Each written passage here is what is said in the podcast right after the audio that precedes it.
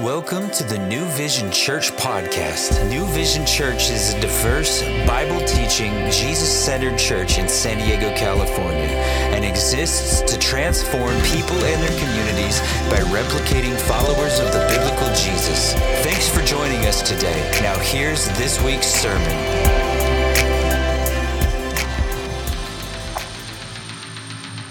Good evening. Does it sound like I'm in an echo or something like that? Check, check, check. Can you take me out of the spaceship and put me on, on ground here? stuff. Hey guys, good to see you tonight. I know um, we're coming back off of Father's Day last Sunday, and so there was no service last week, and then we come back, and then next week we're going to take a break again for Fourth of July.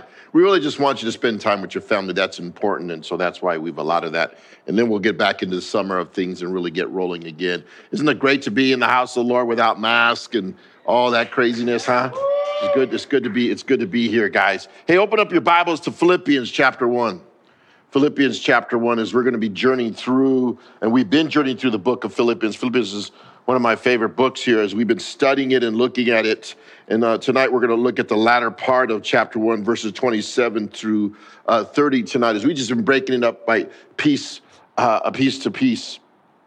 If you've been looking and know anything, like we've kind of broken down earlier, that the, the book of Philippians is Paul the Apostle writing to the, the church of Philippi. And he's writing from jail. He's in jail because of his faith. He's in jail because of standing up for the gospel. And so he has a heart, and this is known as a prison epistle, a pastoral epistle, but mostly a, a, prison epistle because he's writing from a prison to share with the people in Philippi. And he wants them to identify with him. And so we know that we know that, that he's expressing his heart through jail cell, in a jail cell. He's, he's writing a prison letter to the people so he understands his passion about what's going on. And we know that as we've been studying the, the book of Philippians, um, there are, are four things we're going to look at through the book. And chapter one is all about passion. It's all about passion. Guys, we know as Paul has been going through some difficult times, there are many different difficulties that we can face, many different types of suffering. There's physical suffering that people might just go through, ailments and disabilities and disease. That, that would be physical dis, physical suffering. Then there's situational sufferings that we might be going through, tribulations and, and trials, loss of a job, family struggles, financial struggles. And then, guys, there's spiritual suffering that we can face. We call that, might call that persecution or, or, or ridiculed for, for our faith. Paul is been locked up in a prison and he's faced all those types of sufferings.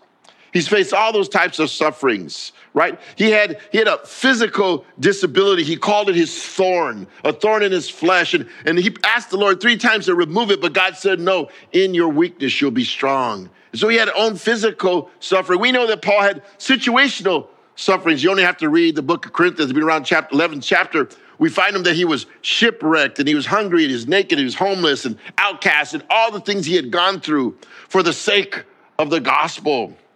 But we also know that there was spiritual suffering that Paul had faced. That currently he's in a prison. He had been beaten and he'd been gaffled up, and, and, and he's, he's later going to be martyred for the faith.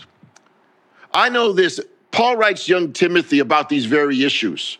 And he says this all who desire to live godly lives in Christ Jesus will suffer persecution.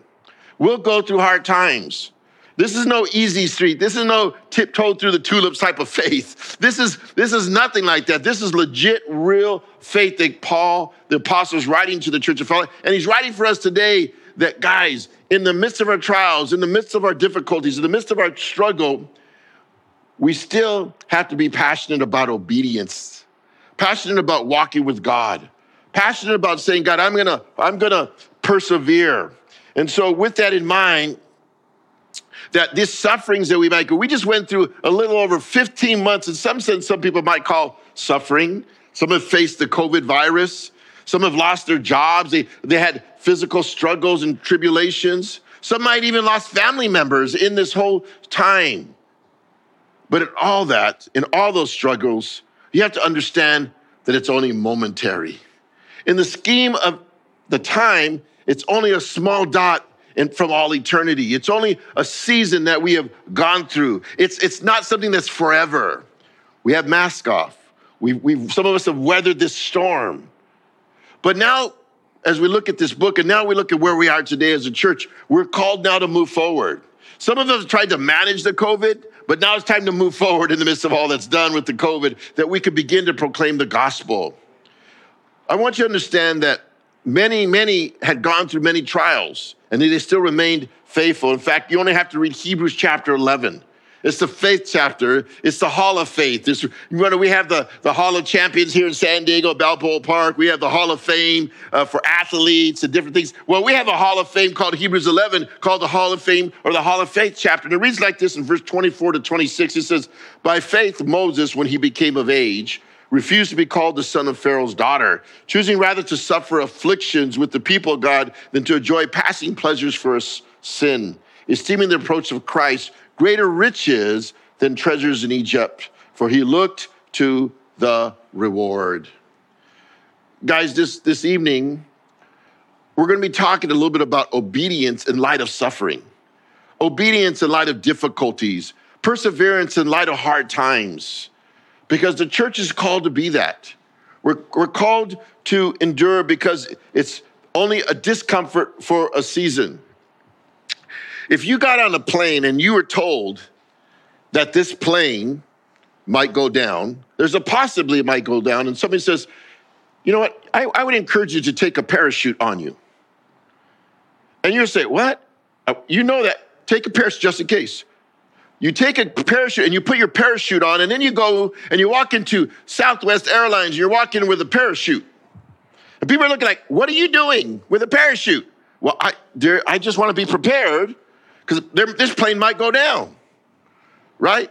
And then you're wearing your parachute and you get on your plane and people be laughing at you. People be mocking you. People will be like, dude, that guy looks weird. He, he's, he got this parachute. You probably might even be uncomfortable sitting in the seat. It might be a, a distraction to others. It, it, whatever it is, you're getting the attention of all this different things here. But what happens when you get on the intercom and it says, the pilot says, we just lost our engines and we're going down. Wouldn't you be glad that you got that parachute? All the ridicule, all the funny making, all the discomfort, all those things that you may have faced in that team, you're like, I got my parachute. Our faith in Christ is our parachute. Our faith in Christ is the things that we have right now because one day this is all going to go down. Scripture says that this earth is going to pass away, it's going to burn away, it's going to perish. But we, as people of God, have for a season are called to walk with God by faith, and that is what is going to save us our faith on those very things. But in the midst of all that, the obedience comes in the fact that we have this parachute on and we have to walk in obedience. It's really a sign of our passion and our love for God. In the book of Philippians, chapter one is all about passion, right? Passion for people, we studied that. Passion for prayer, passion for Christ, and now passion for obedience. Passion is what we desire. Passion is what we get excited about. Passion is what moves us. Passion is what wakes us up in the morning, and this is what we so long to be. Some people, you know, when they play sports, they're passionate about sports. They say, man, that guy's got some heart. Last night I was watching the Clippers game and they lost last night. Paul George didn't have very much heart. you know what I mean? And stuff for those who watch the game. But uh, but but the reality is this this desire to compete and walk with God. In chapter one of Philippians, verses 27 to 30, we're going to look at that tonight. Let's pray. Father Heaven, we thank you, God, for tonight. We thank you for all that you're doing. Thank you for the work that you're doing tonight. And I pray for those that are here that as they hear your word tonight, may they be encouraged, may they be strengthened. Father, may they be built up. May they be equipped for the work of ministry. May they be, um, Lord, filled with your spirit to persevere in the times that we're going through, to walk in obedience to walk in the, the, the ways that you call us to walk and to walk worthy of the gospel. We thank you tonight for all that you're doing, Lord. May your name be magnified in Jesus' name. And everybody said, Amen. Amen. We're going to look at three things tonight. And the first one is this is that our obedience brings honor. Obeying God brings honor. Look at verse 27, the first part. It says, Oh, let your conduct Let your conduct be worthy of the gospel of Christ, so that whether I come and see you or I am absent, I may hear of your affairs, that you stand fast in one spirit, with one mind, striving together for the faith of the gospel. We are to walk in a way without excuse. That's the challenge here. Look at this. Let our conduct be worthy of the gospel of Christ. No matter what situations we face, no matter what's going on in our life, we're called to honor God. We're called to honor and represent the gospel, the good news of Jesus Christ. That's what we're called to do. We're called to honor him in all that we do. The word conduct, that word there, it means to be after a godly sort or to live as citizens. Do you realize that you're citizens of heaven? Philippians speaks about that. You're citizens of heaven, that we're only passing through this time. We're only visiting this earth, that there's a time of eternity that we have put our name in the book of life, and now we are called citizens of heaven. And that we walk in a way that's, that's honorable to God after a godly sort, following God. We're patriotic. A lot of people are patriotic. We're coming to 4th of July next week, and we're all these patriots. But we're patriotic for the kingdom of God. We have a president. His name is Jesus. We have a God that we serve, and we're his citizens, and, and he's our masters, and we are his servants. And so we're called to, to walk worthy, to walk honorable. The word worthy actually means it's a, a political term to be a good citizen. Is that what it means? To walk worthy of the gospel because we are citizens of heaven. We see that in Philippians 3.20. There, there's, there's, a spe- there's a specific things that people expect of us. There's a certain walk that people expect of us.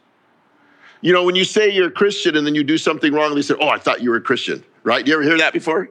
Oh, I thought you were a follower of Jesus. There's an expectation on you because of your identity, because of what you say. There's an expectation. We're called to walk worthy of the gospel. Paul writes to the Colossian church about a specific walk here. He says this about obedience. And we pray this in order that you may live a life worthy of the Lord and may please Him in every way, bearing fruit in every good work, growing in the knowledge of God. To walk worthy of the gospel means that we have to grow. We have to grow in the knowledge of God. Peter writes that we're to grow in the grace and the knowledge of the Lord Jesus Christ. We are to mature. We are to understand. We are to know His word here. And part of that is walking our, living our faith out in such a radical way that people see our good works. That's the evidence of our faith. That's the evidence of us walking worthy of the gospel, walking worthy of the good news. In fact, Paul writes the Thessalonians in chapter 2, verse 12, he exhorts them. He says, You are witnesses, he says you are witnesses, and God also, how devoutly and justly and blameless we have behaved ourselves among you who believe. As you know, how we exhorted and comforted and charged every one of you, as Father does his own children, that you walk worthy of God who calls you into his own kingdom in glory. Paul had wrote the Thessalonican church, they had done that very well. They were living out their faith and he was affirming them and he was, he was commending them their faith. I, I pray that God would do the same for us, commending us on our walks, patting us on the back. Man, good job. Good job, Mia. Good job, Mia. Good job in what you're doing. Man, I see your works. You're bringing honor. That's, that's the life we're called to live, to live it out. And we're called to live worthy of God regardless of anybody's watching or not. Because we actually serve the audience of one, and that's Jesus. God is always watching. He's always watching us. Whether we're serving in our home or serving in, a, in our job or serving in our schools, wherever God has placed us, we're called to honor Him in our service. That's bringing honor to the gospel. That's what, that's what makes us different. That's what makes us people that could be trusted and trustworthy, to be faithful. That's what he's challenging us to be. I would hope that people, when they say, you say you're a believer and they hire you, say, man, I could trust this guy because he says he's a believer, because he's a follower of Jesus. That as believers, we're trustworthy of the places and things that we've been put in. That's, that's the fruit of a believer. Paul writes to the Corinthian church in 2 Corinthians chapter 3, verse 2, he says this, you yourselves are our letters, written on our hearts, known and ready by everybody. God has done this great work in you. You you are the letters, you are the epistles, you are the book that people read. You're the letters that people read. You're the open, you're an open book.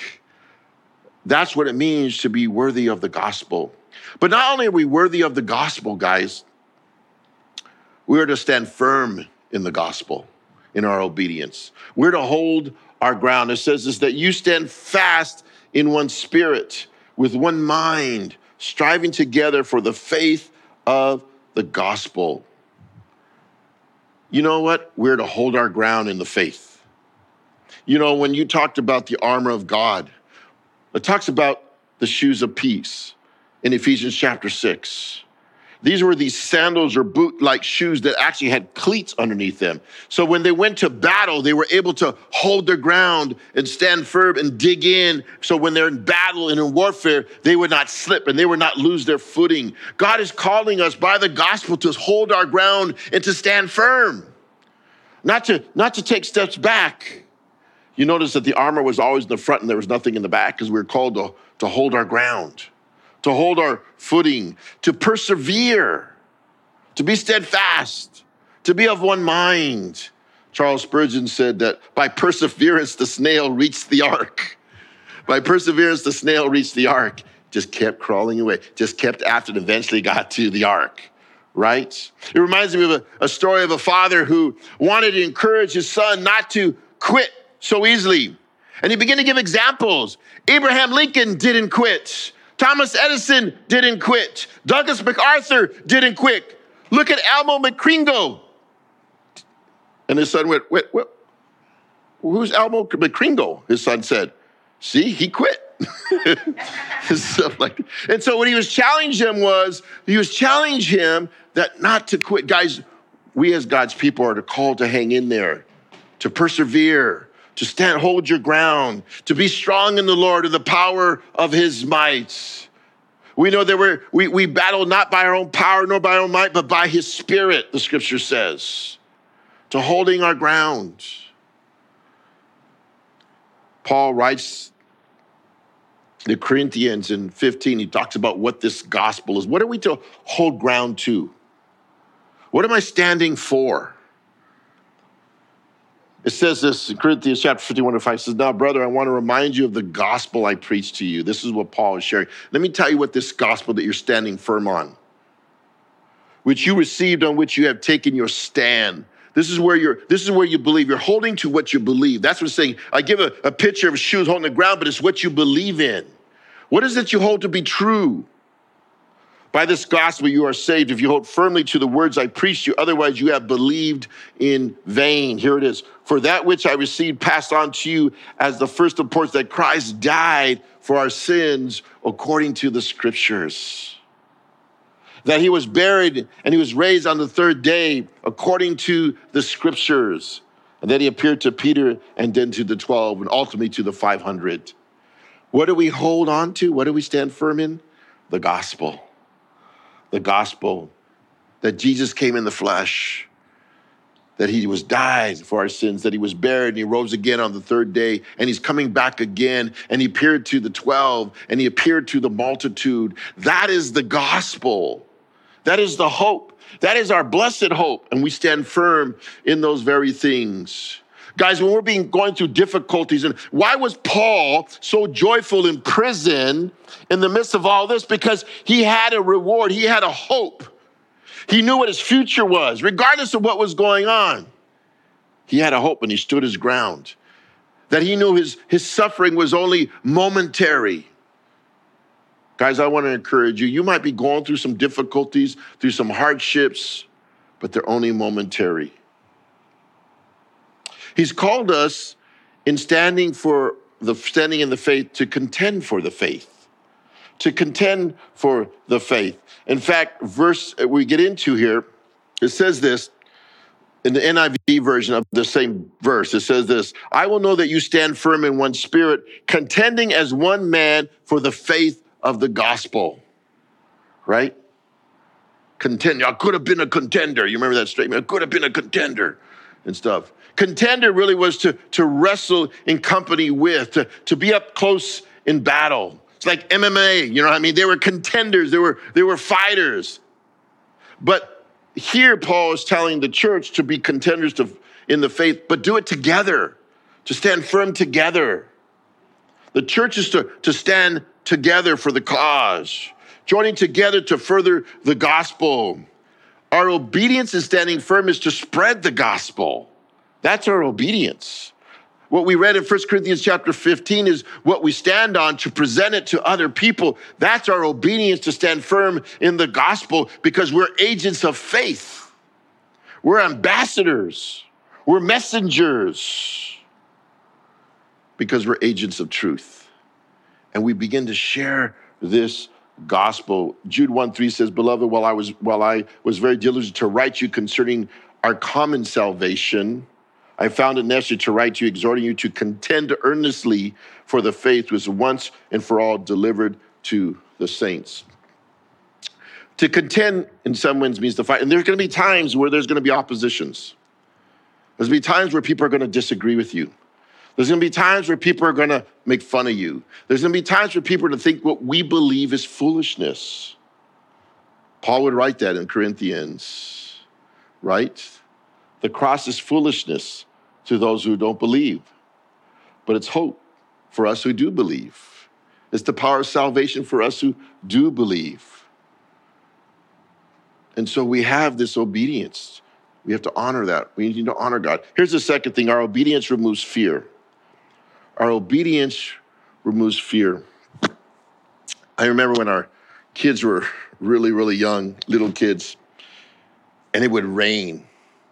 And then you hear some thunderstorms and they would get really, really afraid. Maybe, maybe you had this experience with the kids. And then they would get out of their bed and run to the valley of their bedroom. Then run to the valley of their hallway. Then run to the valley of your bedroom. And then jump into your bed, right? And then you would embrace them and you would hold them. And something supernatural happened when you, as a parent, would hold your kids. Their fear would go away, right? Their fear would go away. Your, your hugging and embracing them didn't remove the rain, it didn't remove the thunder. It didn't remove any, but you're embracing that you were present with them, remove the fear. We have been embraced by a God who embraced us in the midst of the thunder and the difficulties and the rains, the storms of life and the heaviness that we feel, that we don't need to be fearful in what we are facing if we're walking in obedience to God. No need to be fearful. Look at verse 28. Without being frightened in any way by those who oppose you, this is a sign to them that will be destroyed, but that you will be saved, and that by God. Look at, I don't have to be afraid to stand up for my faith, even with those who oppose me in it, because I have a God that's my bodyguard, right? In fact, Jesus said, "Don't be a, don't don't be fearful of the one who could take your body. Be fearful of the one who could take your soul." I think people don't have fear of God today. They fear men more than they fear God. And here he's given us, right here, he says, by obedience and walking with God, we will not be intimidated. If I'm walking with God in obedience to God, there won't be any intimidation. Your walk with God will actually be a threat to the world. There, will be, they'll, they'll, your, your light will reveal their darkness. Your, your walk, and, and so when people react, when people respond, when people come against you, it's really out of fear. That's what it says, without being frightened by any of the ways, by those who oppose you. People are going to come against you. Guys, you're going to be opposed by what you believe. But this opposition is also a condemnation for the world in some sense because they're condemning themselves. They're trying to oppose that which is right, and you're trying to expose that which is wrong. And we see here this happening here. And your, your obedience, your walk with God, your righteousness will expose their darkness. And people don't like that. People don't like that, right? And so he's saying here, you know, don't be terrified. Don't be terrified when people come against you. Our courage in walking in boldness and being obedient boldness is actually intimidating to the enemy. It's actually intimidating to the enemy. Listen, when you walk with God and you come to faith with God, you realize that your life is not your own. In Revelations chapter 12, it says, How do you overcome the enemy? By the testimony of these saints, by the blood of the Lamb, and they did not count their lives their own. When I realized that this life is not my own, that God owns it, then I can walk in confidence and in boldness no matter what happens out there. Because why? Because I know where I'm going. I know that God's got my back. I know that He will, will, will protect me. He will protect me. God knows the number of my days. God knows when I'm done on this side of heaven, and then He takes me home. I just believe that. I just believe that. And so we walk with that in our minds. And we have to understand that this boldness is not on us. This boldness because of who God is. To walk in who God is. And that's why he says we don't have to be frightened. We don't have to be uh, afraid. Perfect love casts out fear, for fear is torment, scripture says. We as believers don't have to be fearful and hide, but we have to understand that we have authority. And this is a sign to them that will not be destroyed, but they will be saved. Our obedience tonight will bring life to not death. Our obedience will bring life and not death, right? Our obedience is the proof of life. A lot of people want to justify their mess, they want to justify their sin. That's what they want to do. But we don't have to do that. We have been made righteous in Him. He's deemed us righteous, and then He's called us to live righteously. That's what He's done. And so, because of that, right, it's saying here, what is it saying in the verse? It's saying here, this is a sign, this is the evidence then that they will be destroyed. Who? Those who don't believe, those who are apart from God, but that you will be saved, that by God. We are saved by the hand of God. We are saved by the hand of God. You don't, I don't know if maybe some of you are younger here than me, some of you are older. Do you remember that show, Mr. Magoo? I don't know if you remember the cartoon. Some of you might remember the cartoon. Like all the all the millennials are like, what are you talking about, Pastor Pete? There was a cartoon growing up that we used to watch. Pastor Pope, you know what I'm talking about. Okay, and it was about this man. He had these big old glasses, but he couldn't really see. And Mr. Magoo would always go through walking through life, and there's all these dangers around him, all these things that could have happened in his life. And you see it like it's like in the spiritual world, you see it, but he doesn't see it. And he just goes about life and he lives it and he's he just makes it through life, but he doesn't realize that there's all these craziness around him that could have killed him, that could have harmed him, but he didn't see it. I really believe there's a, there's a spiritual realm there that's going on. That some of you guys are walking through life, but you don't even realize how often God has saved you from death from tragedy, from accidents, from things that are going on. You're just going about life and you don't realize that God has supernaturally intervened because we've been saved by the hand of God through our obedience to God. Go back and look up Mr. Magoo, you young people. You'll see the cartoon. But, uh, but the reality is, some of us, God has supernaturally been working and protecting us and guiding us and looking over us. Some believe might have called that angels because God has given us angels to protect us guardian angels. But understand that we walk in boldness with God, we don't need to be fearful because we're going to be saved and protected by the hand of God. You remember when the Israelites were against the Red Sea and Egypt came representing the world, representing sin, re- representing the activity of coming against God's people. God put a fire by night and a cloud by day to protect them. And then Moses lifted up his hand and parted the Red Sea that they would escape. God's hand of provision and hand of protection was always on God's people. When they came to fight the Amalekites, right? And they had to lift up Moses' hand, and men came to help him. And as Moses lifted up his hand with his rod, the Israelites had victory, but when Moses left his hand, they didn't have victory. And so people came along as a community and lifted up his hand, they would have victory. God was always going on their behalf to bring victory, saving God's people. Even today, he's always about saving his people protecting his people. That's why we don't have to be intimidated by the circumstances and the situations we're seeing today. We don't. God will bring us life, not death. But lastly, tonight, guys, our obedience confirms our commitment. Our obedience confirms our commitments. Look at verses 29 and 30. For it has been granted to you on behalf of Christ not only to believe on him, but also to suffer for him. Since you are going through the same struggle you saw I had, and now hear that I still have. Our obedience is the fruit of faith. We've been given a privilege of faith. We've been given a privilege of faith, but we also been given the privilege to suffer. People don't like to talk about suffering. They don't like the word suffering. They don't like the word hard times here.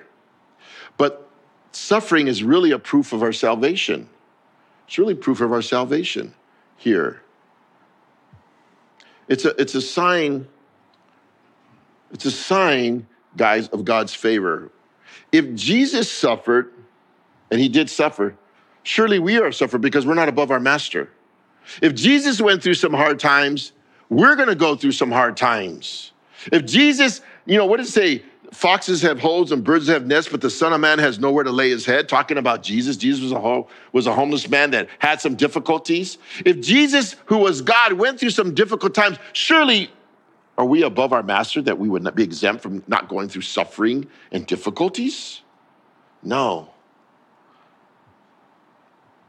In fact, the word here, struggle, says or, or, the word here, struggle, or the word conflict says, it has been granted for you before Christ not to believe, but you also suffer, but also to suffer for him. The word suffer in the original language is the same word for conflict, where we get the word agony. We get the word agony. What, what Paul's writing is this if they face the same agony of Paul, they will experience the same greatest joy like Paul. Because Paul would later write, count it all joy when you go through various trials and tribulations and suffering. That's really opposite. Pastor Pete, what are you talking about? I don't want troubles and trials and tribulations in my life. But on this side of heaven, we're not exempt from it. We experienced that for the last 15 months. You know, when my mom passed away of cancer last year, that was suffering. It was difficulty. But her suffering brought her to faith. Her suffering led her to Christ. So here she was on earth for 75 years, but because of her suffering, she was awakened to this commitment to Christ that now she's spending all eternity with Jesus. So she suffered for one year. For one year, she went through some hardest times and lost her life. But in losing life, she found her life. That's what suffering will do.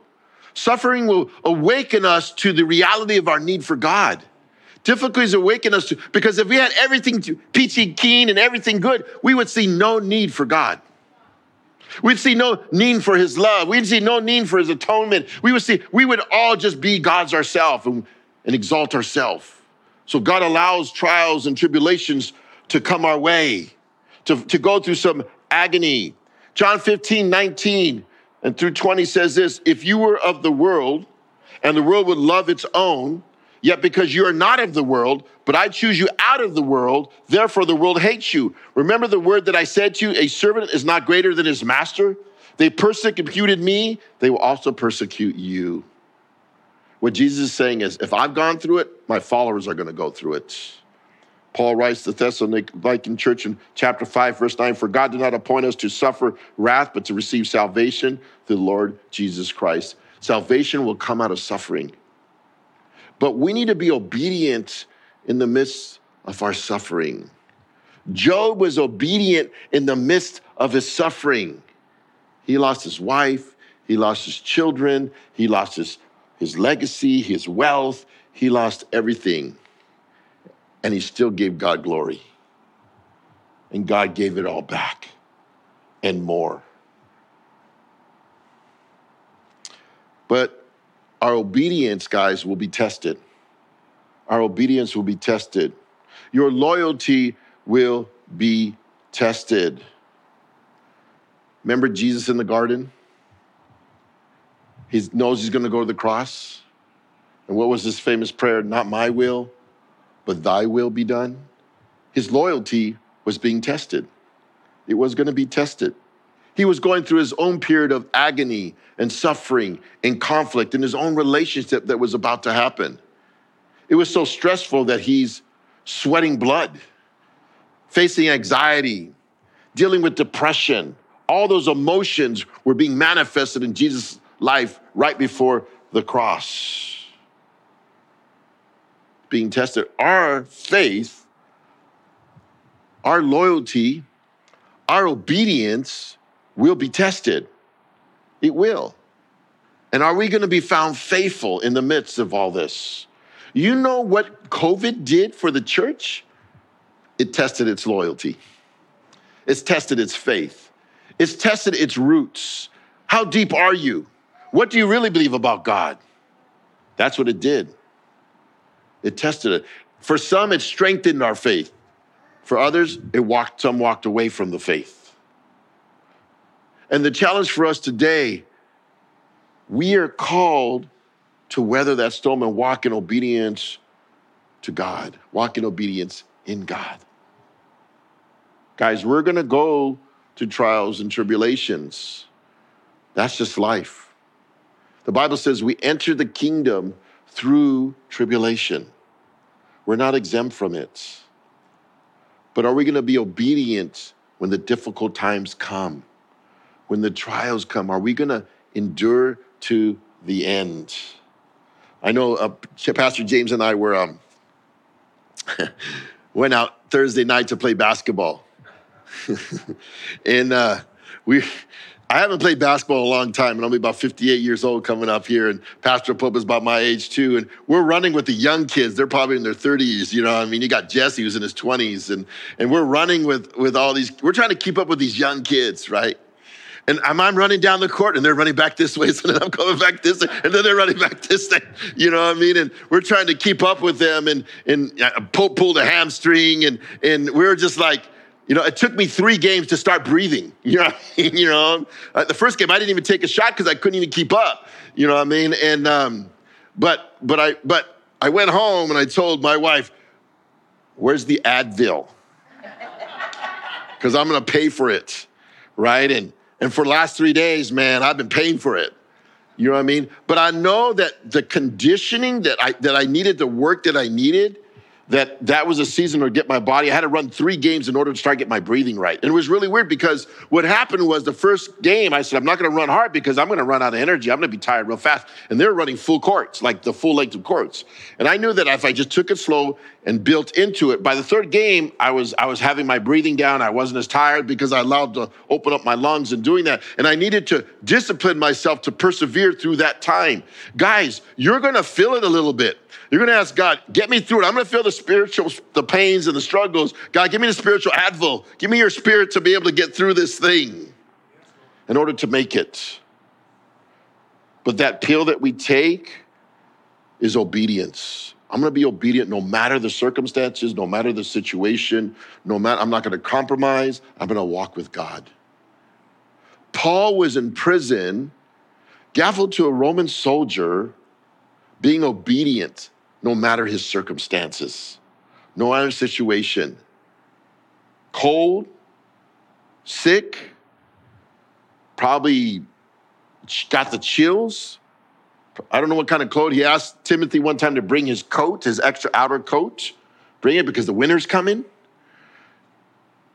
And yet he said, My eyes are fixed on the author and finisher of my faith. Guys, when you get through that difficult season in your life, keep your eyes on Jesus and nothing else. Because we can easily be sidetracked by all the different things that are out here that take our eyes takes our eyes off of Jesus. I'm your pastor, I'm shepherding you here. But I my job is to point you to Jesus. My job is to say he's your sustainer. He's the one that's going to care for you. He's the one by his spirit's going to change you. He's the one that's going to give you direction and guidance. He's the one. He's the only one. He's the only one that saves. I don't save you. I'm only giving you his truth. I'm only giving you that which will sustain you. And that's the word of God. May you put that in your heart. May you put that in your soul tonight. So I leave you with three things as the worship team's going to come tonight. First of all, our obedience, guys, brings honor. Let's walk worthy of the gospel. Let's not bring shame to the gospel. Let's honor God in all things with our life. Here's the second thing our obedience removes fear. That when we walk in obedience and sharing the gospel and walking in the gospel, we don't need to be fearful in that. God will be the one who saves us. That's actually the proof of our salvation. And when people oppose us, that's actually the mark of a believer. They were trying to bear the fruit of salvation in our own life. And lastly, our obedience confirms our commitment. That I'm walking with God in the midst of the trials and the difficulties. I'm committed to the cause of Christ. And you might be feeling it, and it might be difficult, and it might be hard, but stay your course. Stay your course. God will reward you in your efforts as you seek Him and as you keep them. Keep moving forward. Don't look over. The cross before me, the world behind me. That's the heart. That's what it is. That's what it's all about. Some of you might have been through the valleys. Though I've done through the valley the shadow of death, thou art with me. Psalm 23. Though I've been through the difficulties, I'm gonna still keep my course. I'm gonna still moving forward. I don't care the cost. And you know what? You might just have to go it alone. You might just have to go it alone. Some others might drop by the highways and might drop off, but you keep your course. You keep your course. Amen. Father heaven, we thank you, Lord, for tonight. We thank you for your love and your blessings and your goodness and your mercy and grace, Lord. And I pray for your people tonight. Lord, I pray that as we begin to trust you in all things, Lord, and walking in obedience, obeying what you've commanded us to do, not to go off to the right or to the left, to be steadfast, Lord. I pray filling of your spirit upon your people tonight because they need the power of your spirit. And Father, in doing so, Lord, you'll be honored and be glorified, and they'll be able to endure the storms that they may face. They're not to quit and give up, Lord but you may you strengthen them in this walk. We thank you, we praise you, we honor you in Jesus' name. And everybody said, Amen. Thanks again for joining us. Contact us or learn more at our website, newvision.city. See you next time.